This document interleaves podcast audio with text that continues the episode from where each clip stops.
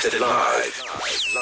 Catch the podcast on kaya959.co.za. Studio manager at Allan Gray, Thalia Petousis, uh, who's going to give us some insight into this particular story. Thalia, great to have you with us and thank you for your time.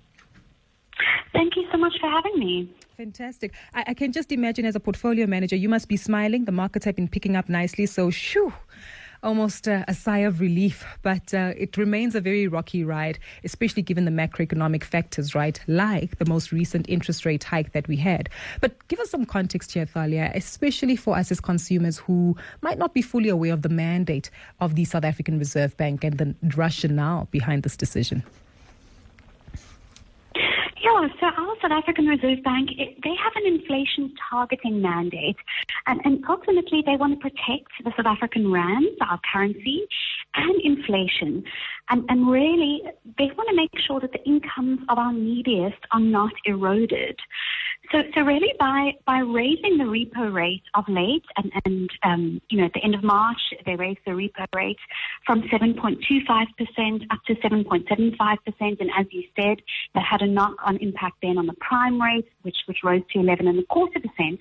What they're doing there with high interest rates Okay, so they're transferring wealth from borrowers who are hmm. definitely going to be paying more on their debt to savers who are then going to be earning more interest on their cash. And, and this automatically means that indebted consumers are going to have less disposable income after paying off, say, their mortgage or their credit card debt, etc., etc. But theoretically, this reduces demand in the economy, and this reduction in demand is meant to bring down prices. Mm. So really, this is what they're trying to act on. So, but unfortunately, by reducing demand, but by increasing the cost of borrowing, it may disincentivize businesses who are very indebted from hiring.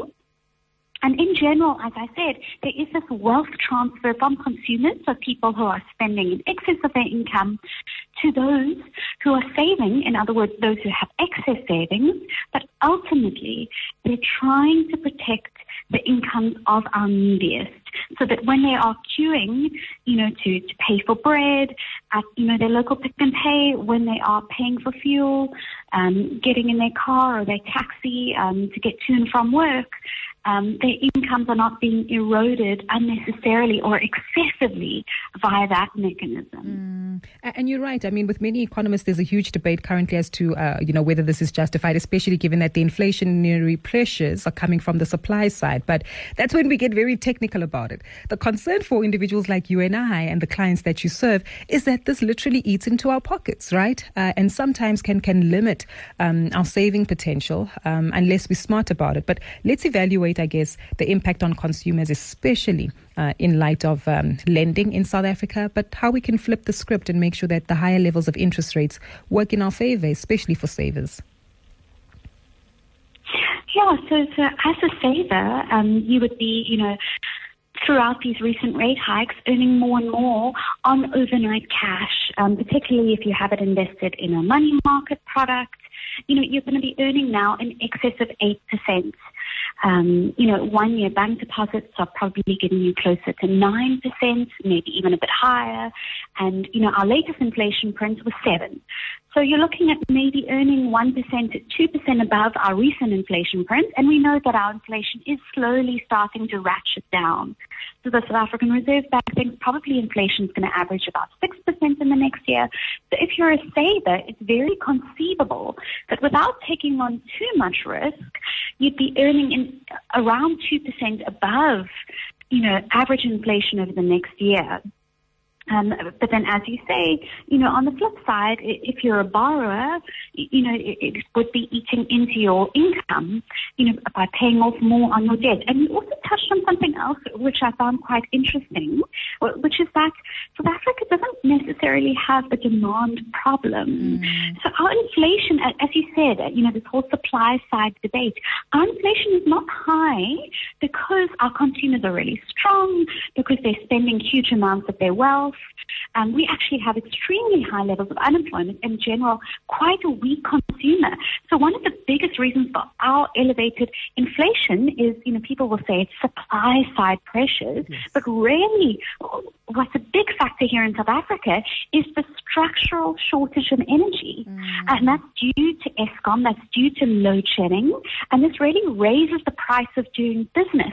This raises the price of production. We, we know that um, Eskom put through a 19% increase in tariffs. You know, we're looking at next um, year another 13% increase. But beyond that, there's also just the shortage of energy, the shortage of, of electricity. So, so this bleeds through into the profit margin of corporates and of retailers as they spend money on diesel run generators. They also lose business hours to load shedding. So, and they spend also on, on generator maintenance and so on. So really this raises the cost of doing business. It raises the cost of production. There are also various global supply side factors at play, you know, the international oil price, the fuel price.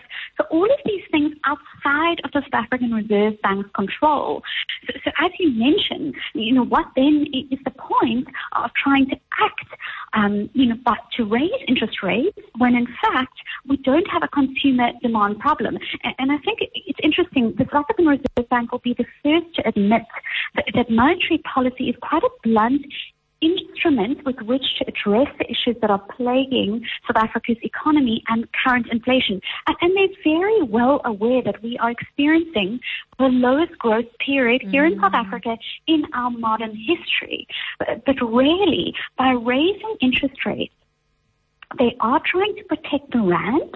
They're trying to encourage offshore investment here in South Africa so that the rand does not continue to weaken because that's going to have its own impact on inflation by imported inflation.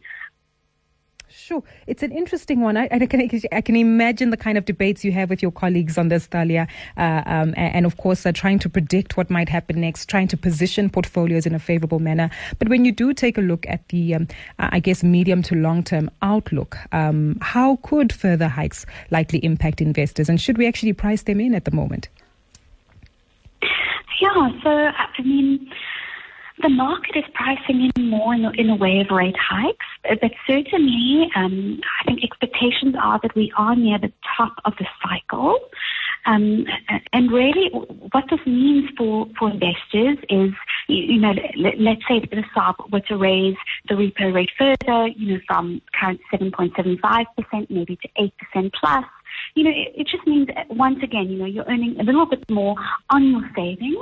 And, and hopefully, and what the Reserve Bank is trying to do with this is they're trying to attract more foreign capital into South Africa and hopefully stem um, the outflow of foreign capital, which does make the rand quite weak. So, so if you think, if a foreign investor goes and sells an asset, let's say an SA government bond that they own, they then go and sell rands as they go and repatriate the proceeds of that investment back offshore. So they go and you know, repatriate back to dollars. So the Reserve Bank is hoping that by continuing to, to raise interest rates, and perhaps even raise interest rates beyond what the US is going to be doing and, and, what the Federal Reserve is doing in terms of their rate hikes. They're going to have to, they're going to stem this bleed out that we've seen of foreign capital, and we have seen foreigners sell down South African assets, in particular mm-hmm. South African government bond assets this year, and they're hoping that it's going to have a positive impact on the rand and protect the rand from further depreciation. So, so that's that's one of the, the key um, part, I guess, of the outlook in South Africa is not just what are you earning on your RAND cash, but also how resilient is the RAND and how much is it protecting you against the global basket of currencies. Yeah, and that's the the, the, the thing, right? Uh, looking at the, your, your currency, how you invested, and of course protecting uh, the capital growth of your assets from inflation, um, because that's what we're all fighting. Yes, we can save, yes, we can invest, but unless we actually have uh, inflation beating results and outcomes, then that's where things do become problematic. So I guess in, in light of this, as well as the higher interest rate cycle, um, how can investors actually make sure that we are able to protect our capital over the long term and really achieve real returns? Well, firstly, I'll, I'll start off with the short to medium term. So over the short to medium term, it does look as though there's going to be a bit of a free lunch for money market investors.